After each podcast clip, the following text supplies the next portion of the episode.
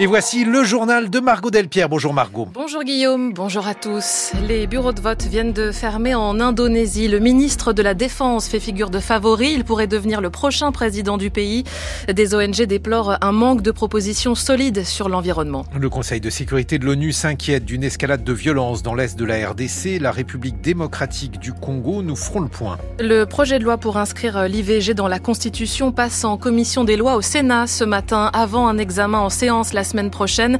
L'expression « liberté garantie » fait débat. Le Rassemblement national est-il crédible sur l'agriculture ? Il lance une commission d'enquête parlementaire sur la perte de souveraineté alimentaire. Ce sera le billet politique de Jean Lémarie. Rendez-vous dans un quart d'heure. 205 millions d'électeurs étaient appelés aux urnes. Les 800 000 bureaux de vote viennent de fermer. L'Indonésie organise en ce moment ses élections présidentielles et législatives. Le ministre de la Défense, Prabowo Subianto, semble favori pour succéder à Joko Widodo à la tête du pays, première économie d'Asie du Sud-Est. Les deux autres candidats à la présidence sont d'anciens gouverneurs. Tous ont mis l'accent justement sur l'économie, l'emploi dans leur programme, mais sur l'environnement, c'est insuffisant, regrette des ONG. Elles redoutent l'avenir dans ce pays qui est aussi le plus grand archipel du monde. L'Indonésie a déjà vu disparaître certaines de ses îles à cause de la montée des eaux. À Jakarta, Juliette Pietraszewski. Des interrogations qui persistent, voilà comment résumer l'état d'esprit de l'ONG Wali, la plus ancienne association écologiste indonésienne, membre du réseau international des Amis de la Terre. Dans son bureau à Jakarta, Zenzi Suwadi, directeur national de Wali, a rencontré 2 des 3 candidats à la présidence lors de visites officielles. We right now need justice. On a besoin dès maintenant de la justice climatique. Vous savez, il y a 9 ans, un candidat à la présidence était venu nous voir. C'était Joko Widodo. Mais il n'a pas suivi toutes nos recommandations. C'est triste parce que les années précédentes, il y a eu, je pense, beaucoup de mauvaises réglementations et politiques en matière d'environnement en Indonésie. Dans un autre quartier de la capitale, l'ONG CAPA, le Consortium pour la réforme agraire, a elle aussi regardé de près la campagne. L'organisme lutte pour un système agraire équitable. Dewi Kartika est secrétaire générale de l'ONG. Aujourd'hui, à cause de la crise écologique, on ne récolte qu'une fois par an et on a parfois moins de production à cause du dérèglement climatique, des inondations et parce qu'il y a tellement de concessions minières aussi dans les villages. Non seulement elles s'accaparent nos moyens de subsistance, mais elles les mettent également en danger. Donc pour nous, il est important que le prochain président indonésien comprenne que la réforme agraire sert aussi à surmonter la crise écologique, parce que 68% des terres indonésiennes sont dominées par de grosses compagnies. De nombreux agriculteurs sont criminalisés parce qu'ils défendent leurs droits fonciers, mais en fait, ils ne sont pas seulement des défenseurs du droit de la terre, ils sont aussi des défenseurs de l'environnement. Et pour ces ONG comme pour les 270 millions d'Indonésiens, il n'y a plus que quelques heures à attendre pour connaître les premières estimations de celui qui sera bientôt à la tête de la 3e plus grande démocratie du monde. Juliette Pietraszewski, des civils sous les bombes, des déplacés par dizaines de milliers, ce n'est pas qu'en Ukraine ou au Proche-Orient, c'est aussi en RDC, République démocratique du Congo. La guerre entre les forces du M23 soutenues par le Rwanda voisin et l'armée congolaise s'est intensifiée dans l'est du pays et menace la ville de Goma où la population vit dans la peur face à l'avancée des rebelles. Omar Waman a pu joindre des habitants. Les combats entre les rebelles du M23 et l'armée congolaise se déroulent désormais autour de Saké, à une 30aine de kilomètres au nord-ouest de Goma, où la panique a gagné la population. Merveille, une étudiante de 22 ans. Les gens sont paniqués vu que les affrontements sont tout près de la ville. Les gens en perdent. Il y a certaines personnes qui attendent même les bombes ou les coups de balles. On est là en insécurité. On attend voir ce qui va arriver. L'incertitude est totale, d'autant que le M23 bloque les 2 routes principales menant à Goma et empêche par conséquent l'acheminement des produits alimentaires. Plus grave encore, les 2 millions d'habitants que compte la ville au bord du lac Kivu sont pris au piège. Jack Mouindo est journaliste indépendant à Goma. Nous, ici à Goma, on observe, il y a des projectiles qui tombent dans la ville. La population ne peut pas fuir parce que tous les ici, des sorties sont fermées. Ils sont bloqués par les 23. La ville est encerclée par les rebelles. Ils sont vraiment bien armés, bien équipés là. Les organisations humanitaires présentes sur place ont lancé un cri d'alarme alors que l'ONU appelle à multiplier les efforts diplomatiques pour mettre fin à la crise et éviter une déflagration régionale. Et pour en savoir plus, l'escalade de la violence dans cette région était au cœur des enjeux internationaux hier matin, à retrouver en podcast sur l'application Radio France. Il y a toujours un espoir d'une trêve entre Israël et le Hamas, mais il est fragile. En tant que médiateur, l'Égypte accueillait hier les directeurs du renseignement américain et israélien, ainsi que le chef du gouvernement qatari pour des négociations au Caire. Cette guerre, qui dure depuis plus de 4 mois, peut-elle coûter sa réélection à Joe Biden? Le soutien des États-Unis à Israël ne plaît pas à tout le monde. Certains ont même décidé de camper devant la maison d'Anthony Blinken, le chef de la diplomatie américaine. Une dizaine sont là depuis presque 3 semaines à Arlington, en Virginie, près de la ville de Washington. Sur place, Sébastien Pauw. Une grille noire et des caméras autour de la grande maison et de l'autre côté de la route, des toiles de tente et des drapeaux palestiniens. L'endroit a été baptisé le Kibbutz Blinken. Azami campe en face du secrétaire d'État américain depuis bientôt 3 semaines. Sa maison est maintenant sur la carte.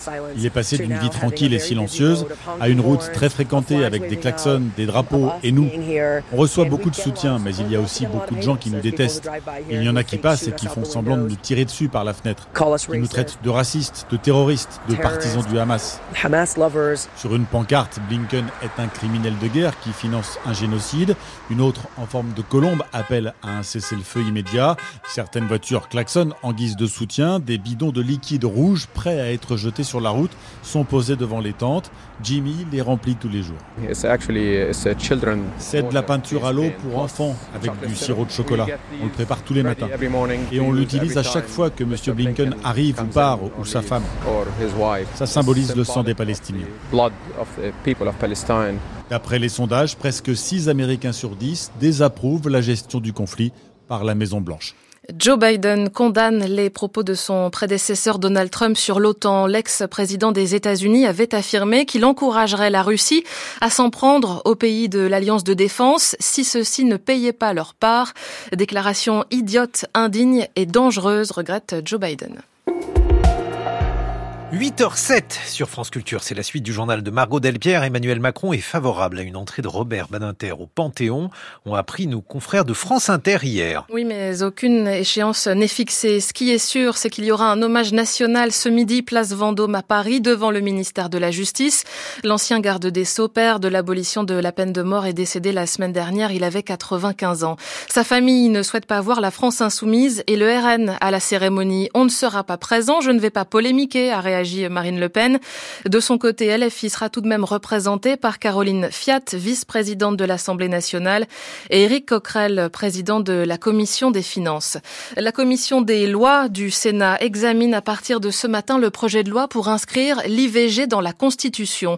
Il propose d'insérer à l'article 34 la phrase suivante : la loi détermine les conditions dans lesquelles s'exerce la liberté garantie à la femme d'avoir recours à une interruption volontaire de grossesse.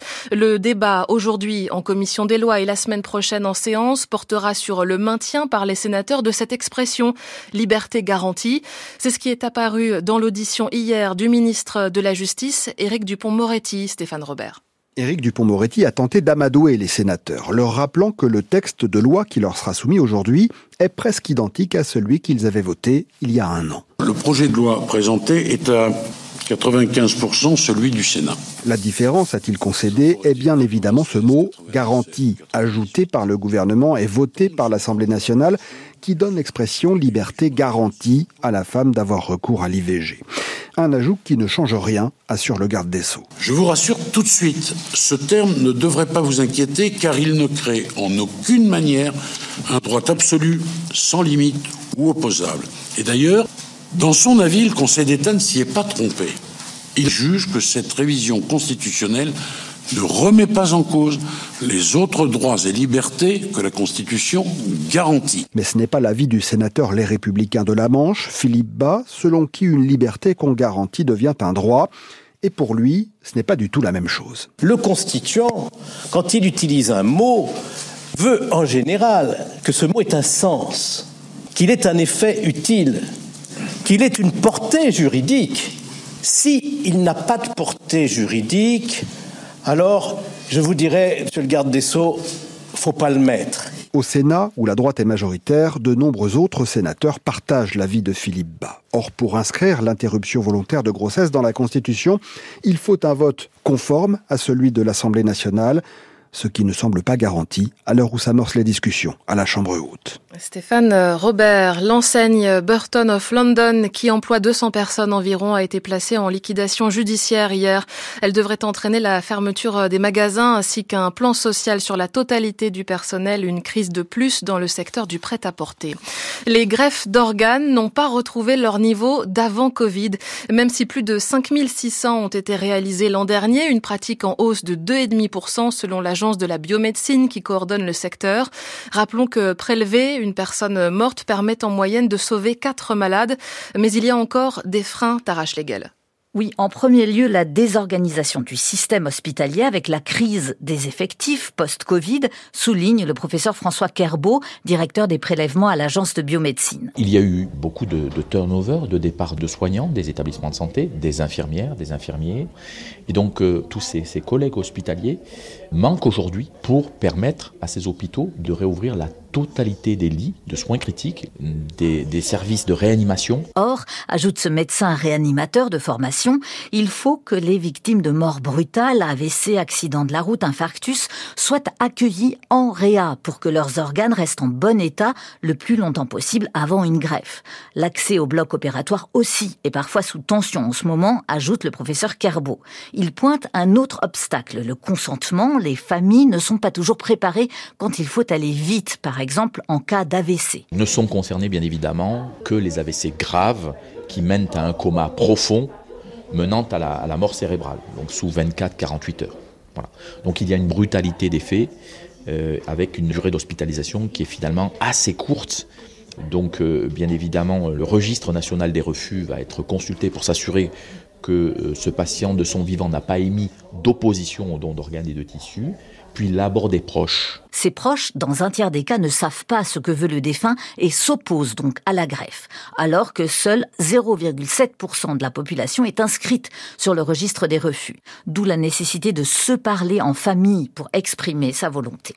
Figure médiatique et visage de Mediapart, son cofondateur Edwy Plenel va passer le témoin. Il quittera le 14 mars prochain la direction du site d'investigation, site indépendant créé en 2008. À 71 ans, il continuera d'y écrire, mais ne sera plus le patron de cette entreprise, devenue un modèle, Aurore Richard.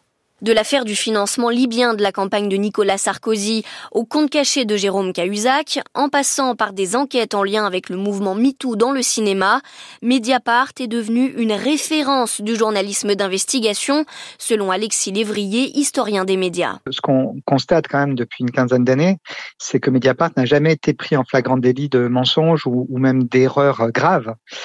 Et la plupart des enquêtes de Mediapart, de cette équipe, ne paraissent pas du reste. Elles ne paraissent que lorsqu'elles sont bétonnées, avec une vérification des sources, avec une prise en compte du contradictoire. Et on voit que ce site doit son succès essentiellement à la qualité de ses informations. Le nombre d'abonnés à Mediapart est passé de 10 000 à sa création à plus de 220 000 aujourd'hui. Le site a basé son indépendance financière sur ce modèle payant, un modèle fragile qui ne fonctionne pas toujours, mais qui tient ici parce qu'il repose, d'après Alexis Lévrier, sur l'image d'Edwy Plenel. Il incarnait une visibilité et une réputation de cette information-là. On sait à quel point il a compté déjà dans les années 80 face au pouvoir mitterrandien. C'est quelqu'un qui a été mis sur écoute par les services de Mitterrand, qui incarne une forme de rigueur et de modèle éthique du journalisme. Le lectorat s'est reconnu en lui. Après, il a pu recruter une équipe qui est effectivement d'une grande qualité, qui a été très étoffée. C'est une grande rédaction, Mediapart. Les sites qui essayent d'imiter ce modèle-là n'ont souvent pas les moyens de cette ambition-là. Grâce à cette centaine de salariés, grâce à cette transition déjà amorcée, l'historien estime que Mediapart peut continuer d'exister sans son créateur. Il a formé une équipe de journalistes qui, en plus, a déjà aussi des incarnations. On peut penser à Marine Turquie, on peut penser à Fabrice Arfi, à Lénaïque Brédoux, à Valentino Berti.